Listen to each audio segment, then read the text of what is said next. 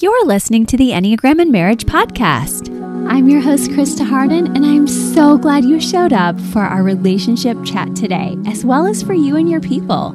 We're all about living intentionally here so you can experience joy and balance in your relationships once again or for the very first time. Be sure you hang with us on our social media platforms, and if you like research like I do, Make sure you check out our website at enneagramandmarriage.com for our weekly newsletter, freebies, and so much more, as well as at Instagram and Facebook. We have so many goodies to share with you. Let's dive right in together. Hey guys, so happy to have you on the Enneagram and Marriage Pod with me. You know I'm Christa Harding. You know I love helping couples to shine out, individuals too. And this week, if you're listening live, it's Mother's Day. Happy Mother's Day to all you nurturers out there, whether you are mamas or literally teachers or guardian ad litems or want to be moms one day or grandmamas or aunts.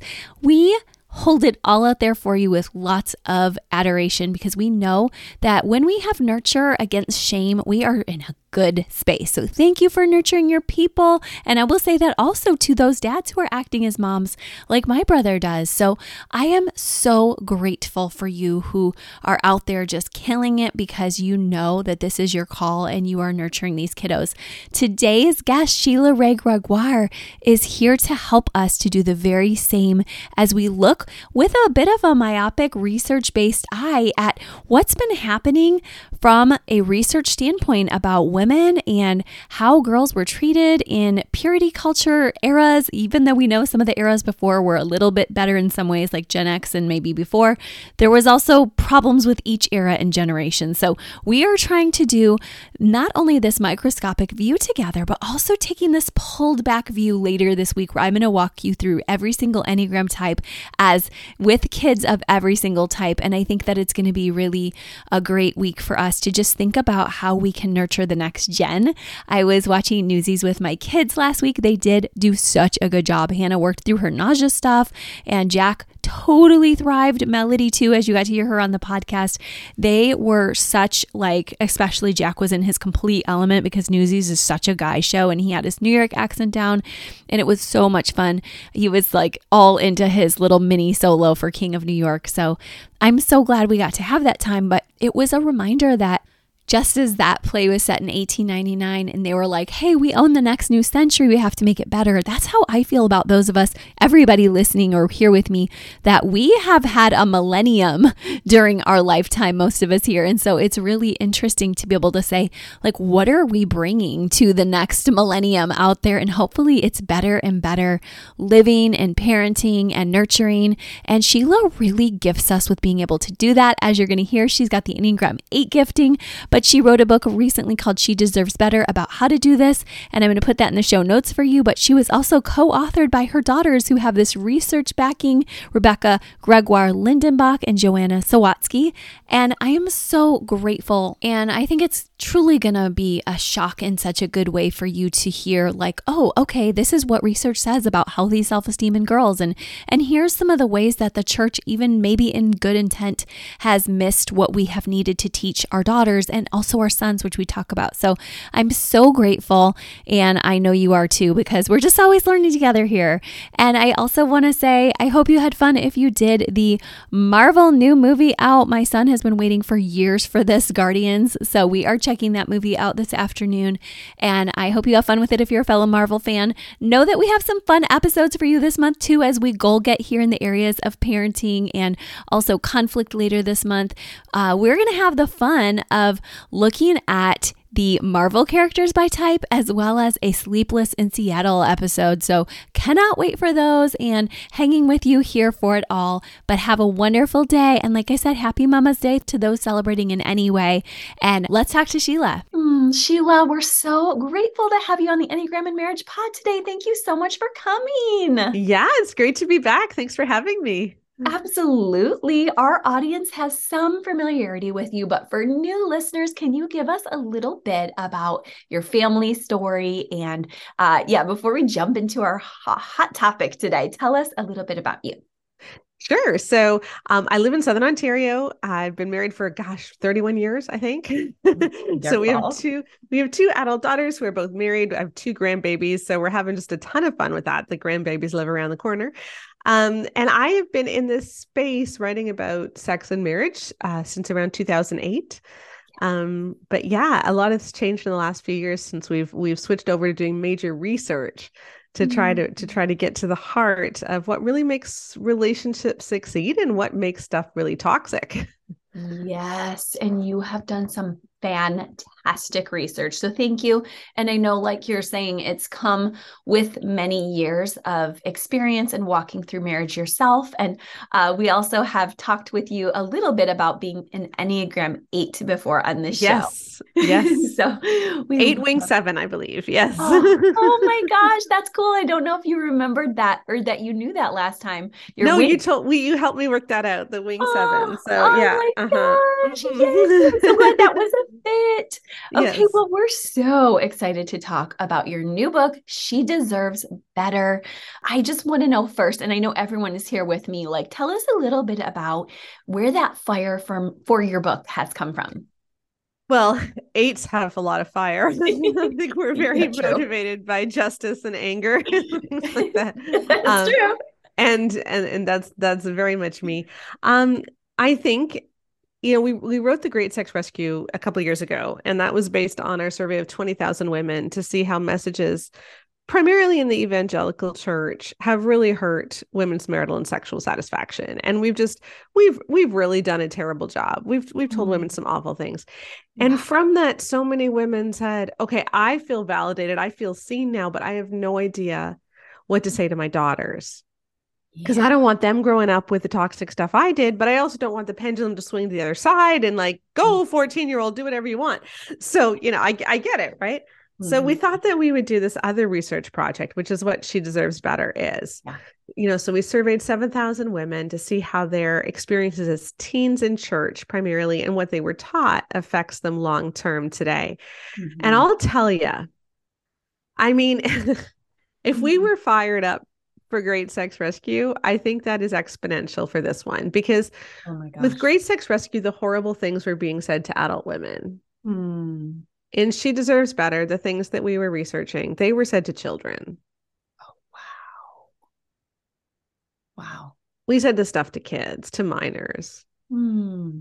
You know, we excused date rape. We blamed g- little girls' bodies for hmm. what men did to them so hmm. many things so hmm. many things and i find that i find that very um difficult to live with but i'm also very passionate that it needs to change and i i think women are seeing it i think we're so desperate for change i think we've all had it and we know that not we hmm. know that we can get there that's the big thing. We know that we can get there now.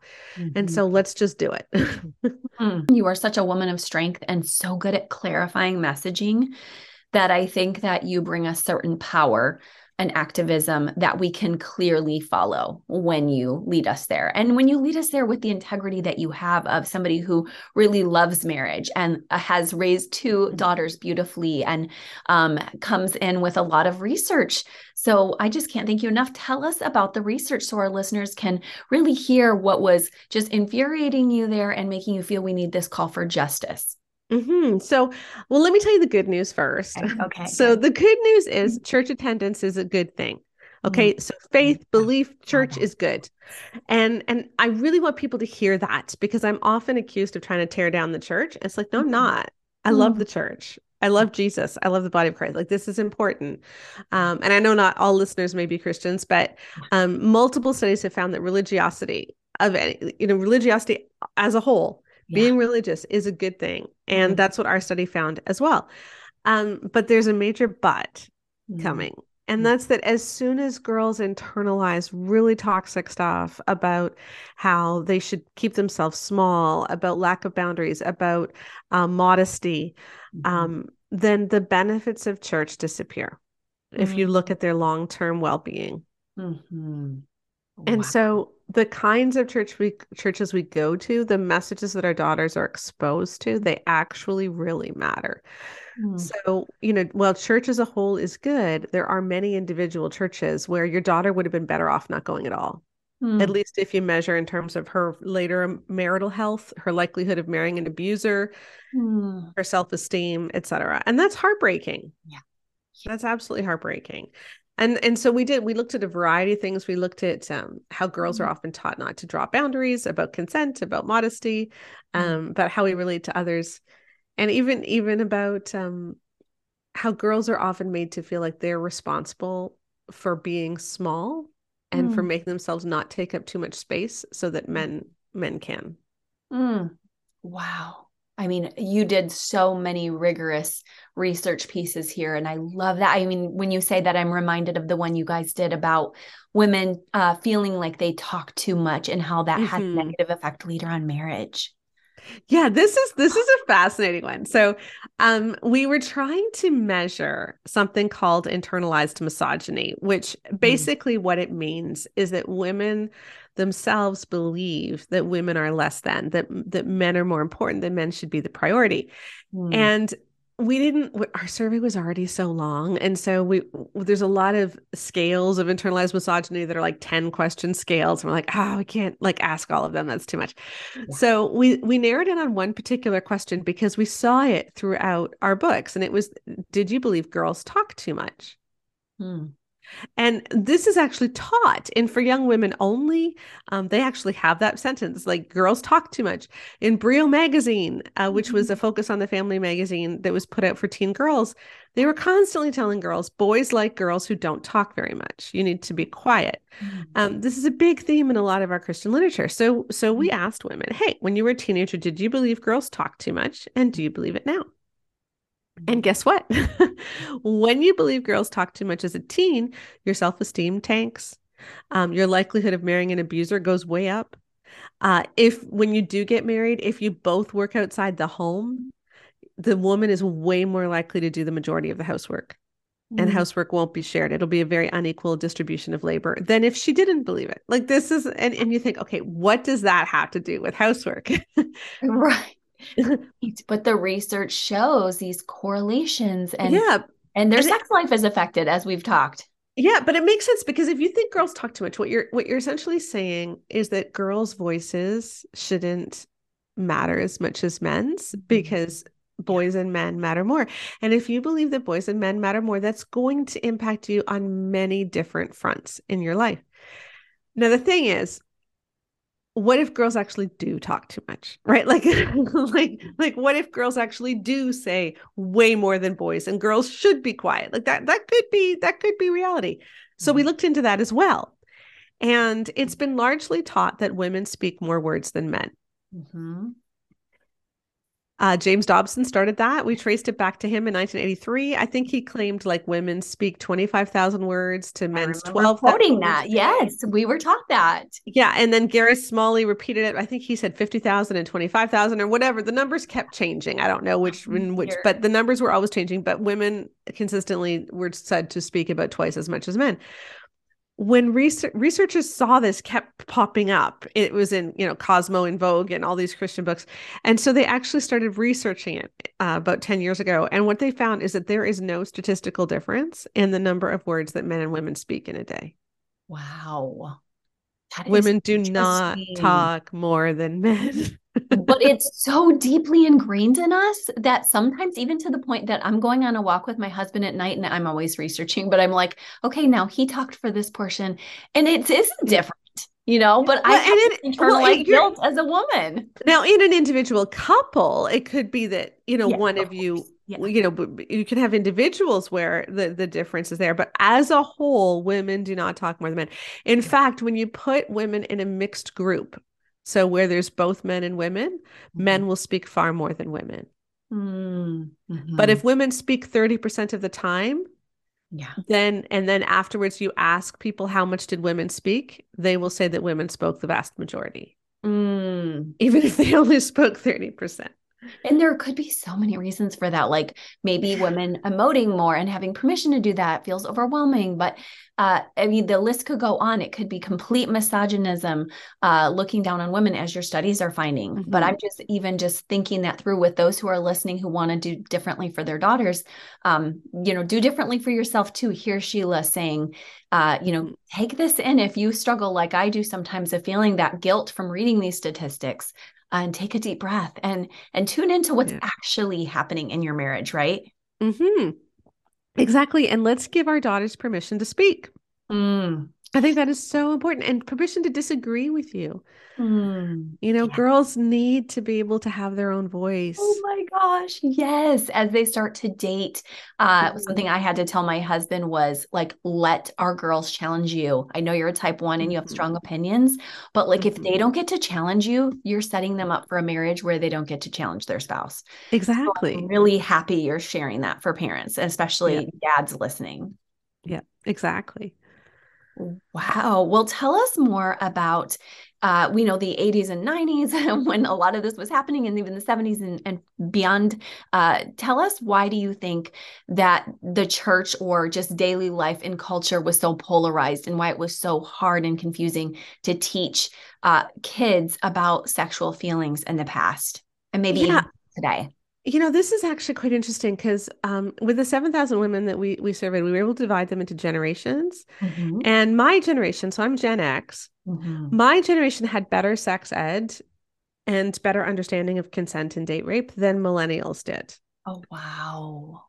Okay. You know, we also had better understanding than boomers at the point where we graduated high school. So we asked, like, when you graduated high school, which of these words did you know? Did you have a robust, you know, could you define date rape? What did you think of consent? So we we asked a number of different measures, and um, with millennials, there was a severe drop off, and and that's that's when something called purity culture started coming into the church in the late 90s and it went on for about 20 years it's still there it's just changed its words a bit um but this idea that that by and large we judge our faith by whether or not we have sex outside of marriage Mm. so while Christians and many other religions have have often said that sex is meant for marriage, um, and I do think sex is sacred, and I do think that there's there's definite benefits for that, and that that's a good thing that we should be teaching our kids. Um, it wasn't the hallmark of your faith before that. You Mm. know, like, do you pray? Do you read your Bible? Um, are you witnessing? Can you share your testimony? Like those things were all part of my growing up in youth group far Mm. more than they were for millennials. So by the time the millennials came around, we were we, we were defining Christianity as largely almost entirely about sex. Wow. So, yeah, it was a really big switch and you can see it in the numbers. Um it's it's just fascinating and it came for, like the peer it came in for a reason. Mm. Like in the 80s, which is when I was a teenager, Mhm. teen pregnancy rates were sky high. Rates of teen sexual activity was sky high. We had a lot of alcohol and drug use. It was not good. We often think that everything's been getting worse steadily, but actually things were worse, you know, 40 Mm. years ago. Okay. Mhm. Um, and so purity culture was largely a reaction to that. Mm. So we Mhm. didn't want kids to sleep around. And so we started coming down hard and saying, it's not just enough to not have sex before you're married. You're not supposed to date either. Like, we're not going to date. We're not going to do anything. We're not even going to kiss. And we're not going to teach you about sex ed because if you learn about sex, you might have it. So instead, we're just going to tell you don't do it. Yeah. And um, and we stopped sex ed. Uh and and that was largely um one of the big reasons that millennials especially believed a lot of toxic things that other generations didn't to the same extent. Stuff about modesty um about how if you have sex before you're married you will never have a good marriage. You will never enjoy intimacy the way you should. Like those are things that millennials were taught but my generation largely wasn't. Pockets were but it wasn't mainstream.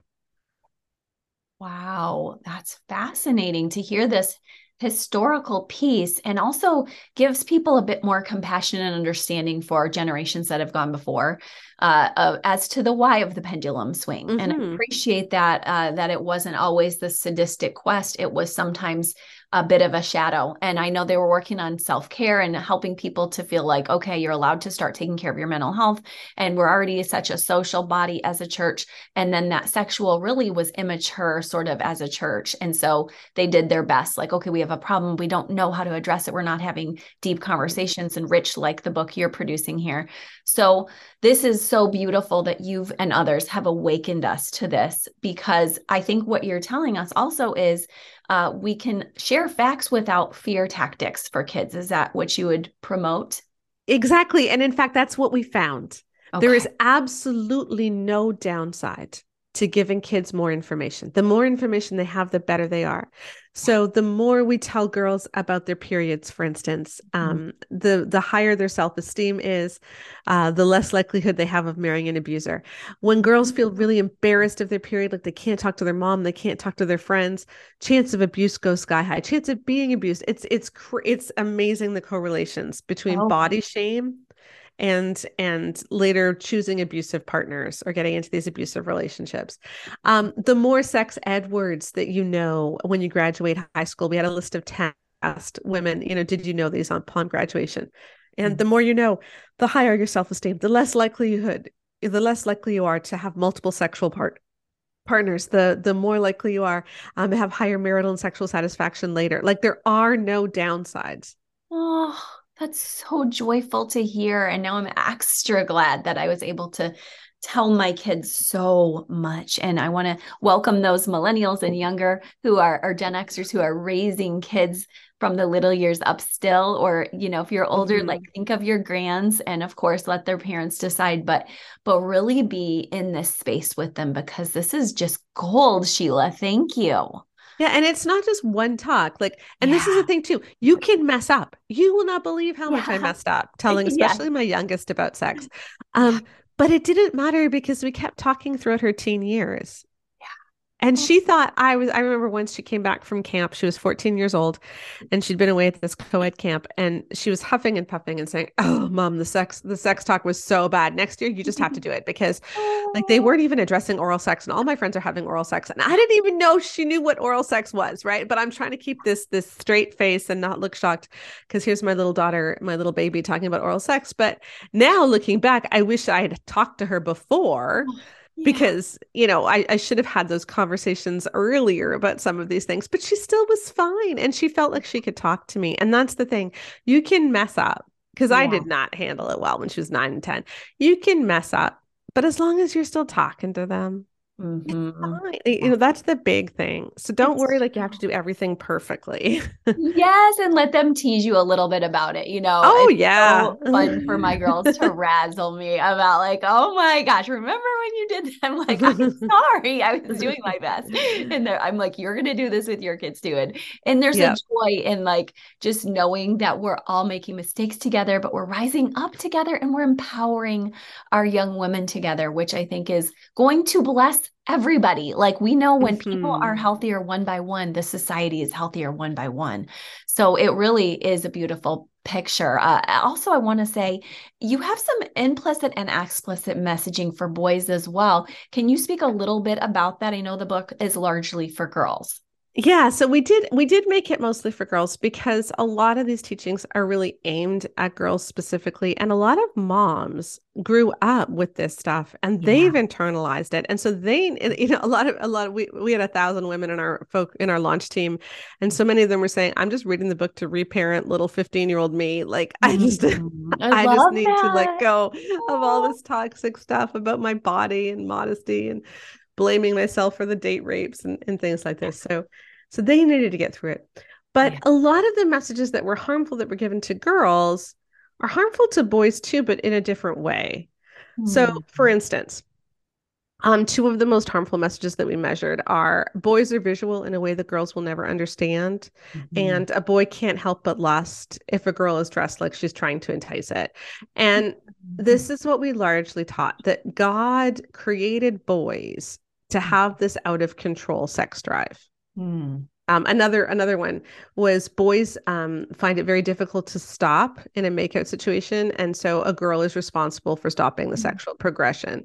Yeah, um, that's terrible. You know, so the idea that boys can't stop once they get started, and mm-hmm. so you need to be the brakes. He's the accelerator. Yeah. Um, these messages make it sound like male sexuality is out of control mm-hmm. that boys can't control it. And so girls are the ones who have to control it for boys. Mm-hmm. It makes so boys sound really unsafe. Mm-hmm. And that's one of the reasons why, if girls believe those messages about how boys can't help but lust, um, boys are visual, then what you're really believing is men will always objectify me, even the good guys. Mm-hmm. They cannot see me as a whole person. And so intimacy real intimacy is it's just a pipe dream. It's never going to happen. And when girls internalize that, they're 68% more likely to marry an abuser. They're 52% more likely to have sexual pain when they get married. Mm. It's and their self-esteem really suffers. It's really bad. Yeah. But yeah. it's also bad for boys. Yeah. Because telling boys you're helpless and mm. God made you that way Ugh. is such an awful, unbiblical, terrible message. Yeah. It really God. is. It's like you yeah. don't have a frontal cortex. You only have instincts. Exactly.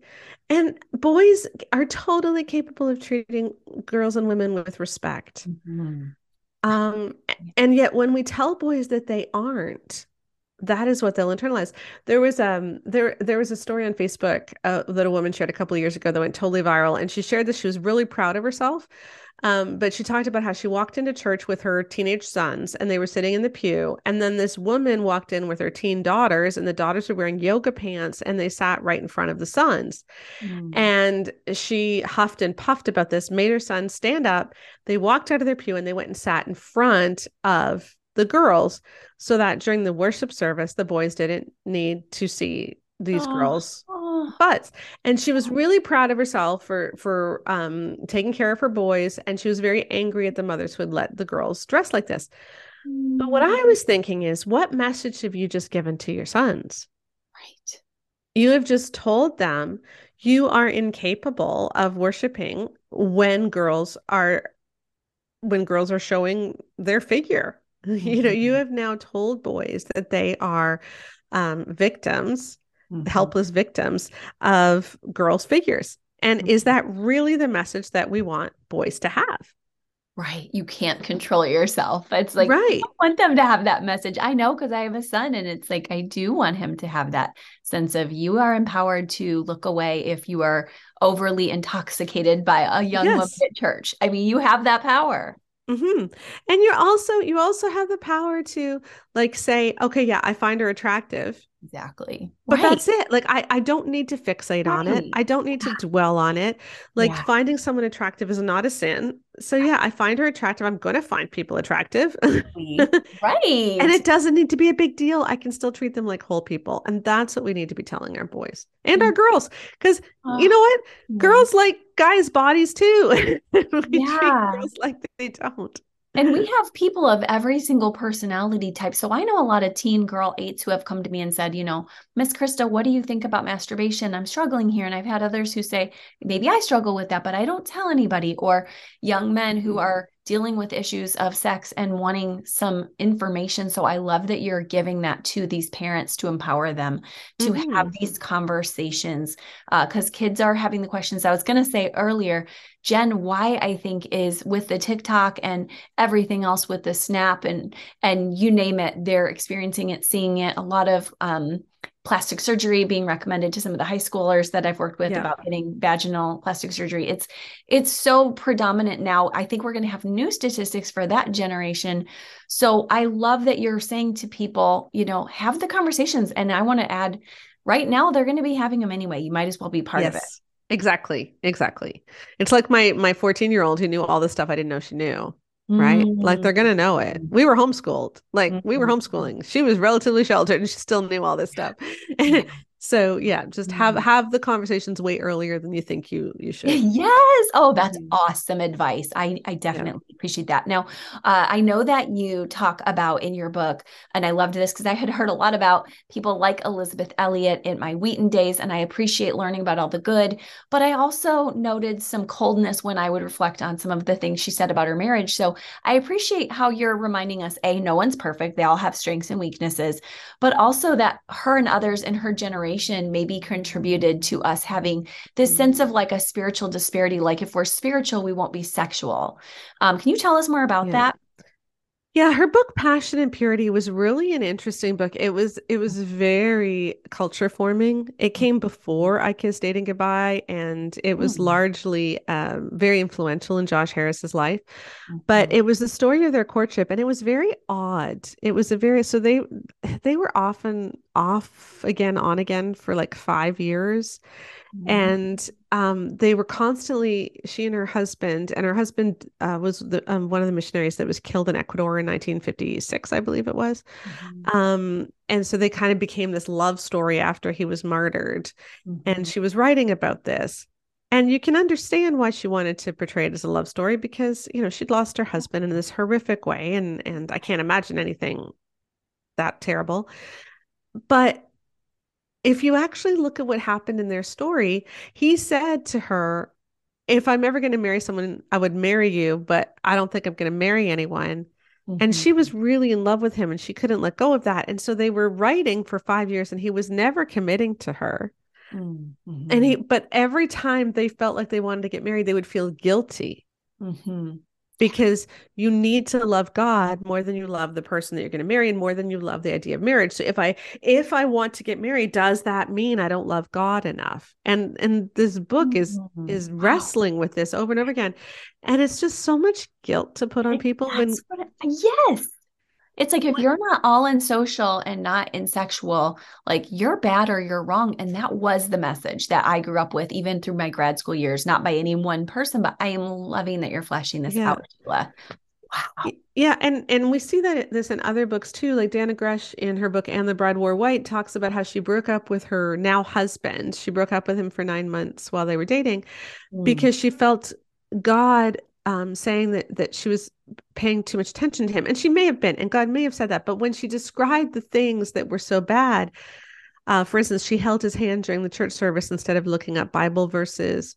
Um, uh, her prayer life was mostly filled with him.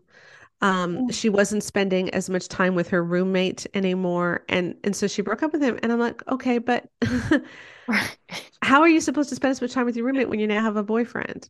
Right. And here we have Genesis, the book of Genesis, where we right. learn that this is a purpose for marriage is to be together. And so right. it's very awkward when people are saying like feel guilty and wrong. It's like this is not biblical. Uh yeah. but you're saying where it came from was sort of uh later we know some fear, but I just wherever it came from, I'm just grateful you're exposing it because as you said, those who grew up in this toxicity can pass it down unwittingly mm-hmm. in their desire to help people to be socially conscious and their desire to help people to be spiritually strong and that's just you need both in your life you need to be able to have this uh this act of creating and romancing if you feel called to that and i'm just grateful you're helping girls to not feel guilty anymore for that yeah because you know like it, Dannah Gresh made it sound like when you start dating you still need to be volunteering at church the same amount of time. You still need to be spending time with your friends the same amount of time. You still need to be reading the Bible the same. Like none of these other things can can suffer. Mm-hmm. And I'm just wondering, what do you do? then not sleep? Like like you have another relationship. That means it's going to take some time away from these other things. That's not a bad thing. Yeah. Yeah. But we're portraying it as no, because then you don't love God enough. Well, and it's even putting it as such a polarization. Like, I know that one thing Wes and I love to do is we're unique, but we love to serve God together.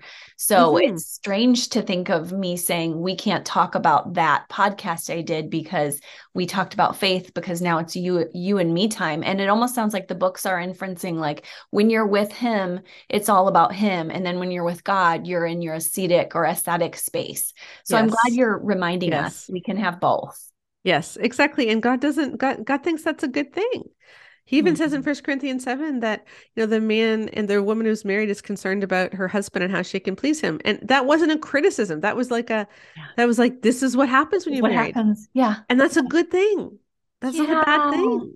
I remember how soldiers were even asked to take time off uh, in mm-hmm. the Old mm-hmm. Testament and and to enjoy their marriage. So I'm really glad you're reminding people uh, that there's more than one way of looking at these ancient stories. Um, and unfortunately, some people have turned them into a, a slam against women or a caution that goes into this very unfair space. Yeah. Yeah. And it just makes God into this jealous boyfriend right? Like, yeah. I don't think we should see God as a jealous boyfriend. Right. Yeah. If anything's an idol in your life, I think we all have to look at that ourselves. But but for God to feel sad and wrong and angry at women for the very thing they were created for, relationship, it just feels very silly. Um, especially when you say it out loud. I'm like, oh, yes. I would have had you back then. Um, so tell us a little bit more, just because I think that this, um, you know, as we think about young women, I'm thinking about how we are seeing and and I live in the Tampa St. Pete Florida area where there's a lot of flesh we're very hot here all the time right and I mean in the one funny sense I mean like yeah. we're very warm like it's yeah.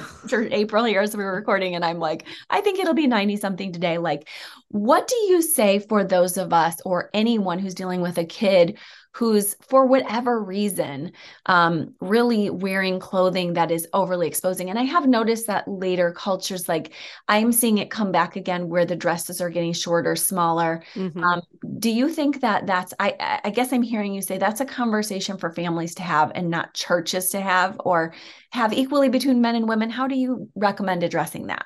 What i can tell you is what our data shows. So Mm-hmm. As soon as we tell girls that they need to cover up because they're a stumbling block to boys. So as soon as we equate um, the the ish- issue of clothing with the issue of stopping a man from sinning or stopping a man from lusting, very very very bad things happen. Yeah. so self-esteem goes down, yeah. sexual pain goes up, likelihood of marrying an abuser goes up, like very very very bad things. So you the big thing is we don't want girls to ever feel like their clothing choices determine how a man um, whether or not a man will assault them or whether or not a man will lust after them. So that's not okay. And then in the book, at the end of the modesty chapter, we do walk through how to have good conversations with your daughter about clothing that don't relate to lust and causing oh. men to lust. Um, because what we have largely done is we have told girls that their bodies are dangerous. Okay. Like there was a there was a curriculum that was written um, for girls ages 8 to 12 called Secret Keeper Girl. It's now rebranded to Eight Great Dates, but it's for moms and daughters, but it, it's still largely there. Mm-hmm. And it told girls that their bellies are intoxicating. Mm. Okay, so you don't want to show your belly because your belly is intoxicating. And then it explained it, it had a conversation moms were supposed to have with their daughters and had a script but how you were supposed to talk about how intoxicating means you're out of control, like you're drunk. Mm. And God designed your bodies to be oh. intoxicating to men, but it's only supposed to be intoxicating to your husband. So make sure that you mm-hmm. don't show too much of your body so that you don't intoxicate a man and defraud a man. Mm-hmm. Mm-hmm. Imagine telling an eight year old girl Hmm. that the sight of her belly can cause an adult man to go out of control. Oh, that's so much pressure. Oh. It's pedophilia. Yeah. It's mm. terrible. Mm. And yet this is what we did over and over and over again. Mm. Wow. Oh. And then when when a man does touch you or make some comment or whatever, you think it's your fault and you feel so much shame. Mm. And the thing is that what you're wearing is actually not correlated to whether or not you're going to be assaulted. Yeah. like it's not even true. Like it's just it's it's just so mm. toxic.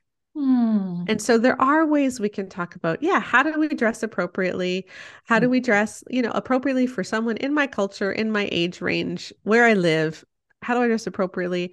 How do I mm-hmm. dress in a way that respects me and respects those around me? We can have those conversations, but it shouldn't be linked to whether or not we're causing someone else to lust.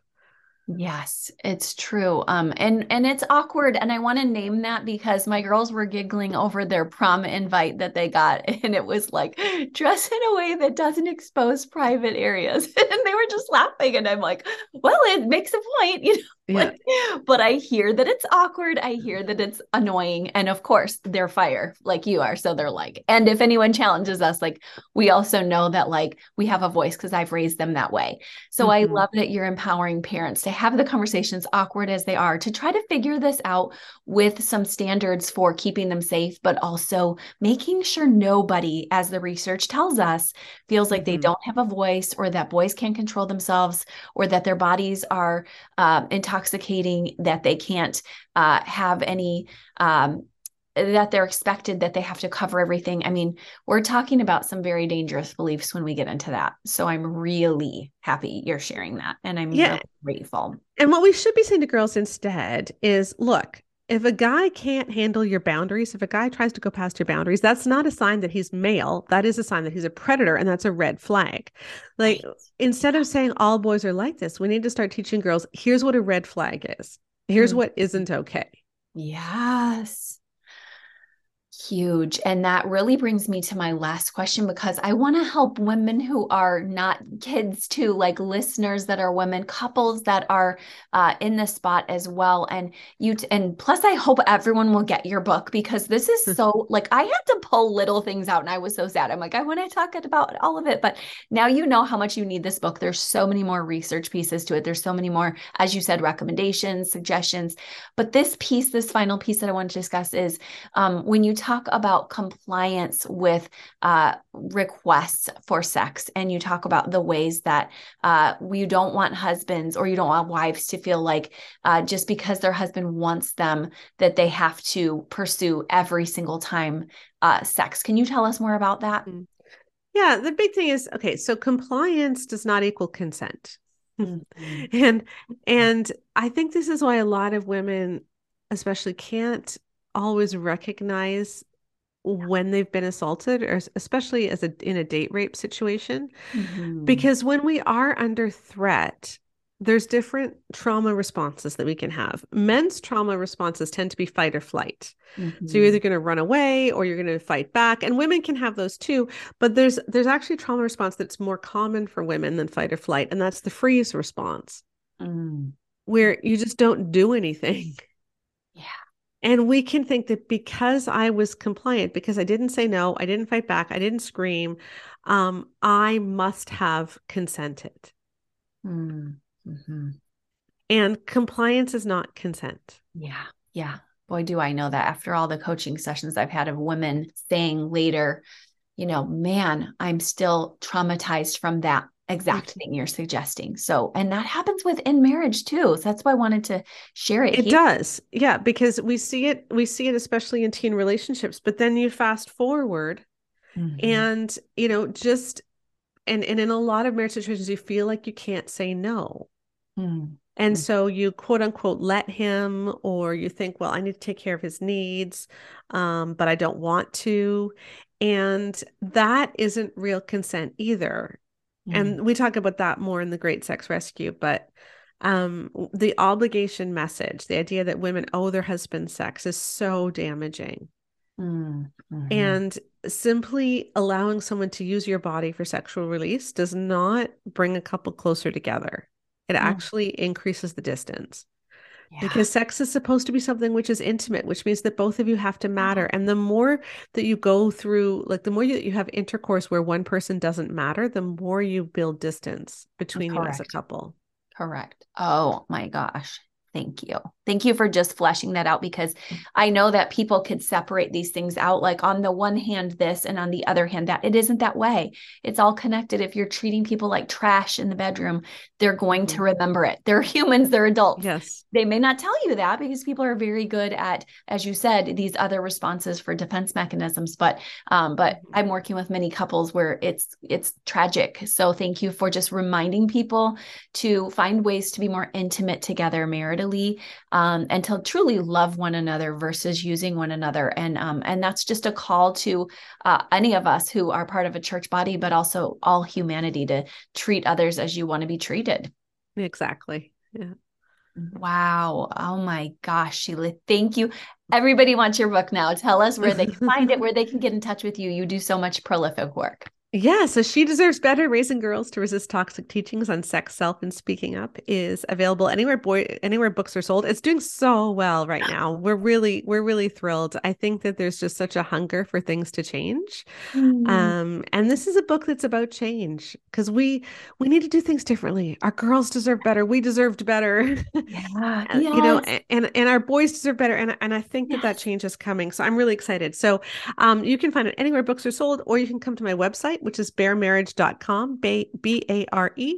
And you can find the Bare Marriage podcast there. Our other books like Great Sex Rescue, um, our courses are all there. So, yeah, check us out at baremarriage.com. Oh, thank you for using your many gifts, Sheila. We're so grateful. Thank you for having me. Oh my goodness, my heart. That was so good. I'm so grateful that Sheila took this time with us. I want you guys to know that later this week, we are taking time walking through parenting at large with each of the types. I'm so excited for this episode with you guys, and we'll have some fun ones right around the corner too. But this one I think is going to be fun in a different way because everyone wants to know like, how was I parented and how can I parent child, uh, children of each type? And of course, you know, I just finished with one of my children graduating now now. So I feel like, oh, I can see things. I can see the big picture and I can see what's happening uh, for the others at home and what's going well and what isn't going so well in terms of work. So I love sharing what I've learned. I think it's beautiful when we can learn from each other. You keep sharing with me too, and we'll talk soon. Bye bye. Thank you again for listening with us. It was so wonderful to have you. I love knowing we're doing this journey together, not perfectly, but with love, grace, and hopefully some fun too. If you loved today's episode, make sure you leave us a five star review at Apple Podcast or Spotify so others can find it too. Visit our show notes so you can get all the links from today's show, as well as EnneagramandMarriage.com, the Instagram, the Facebook, and all over the place. Make sure you spread the word. Love living intentionally with you. Bye bye.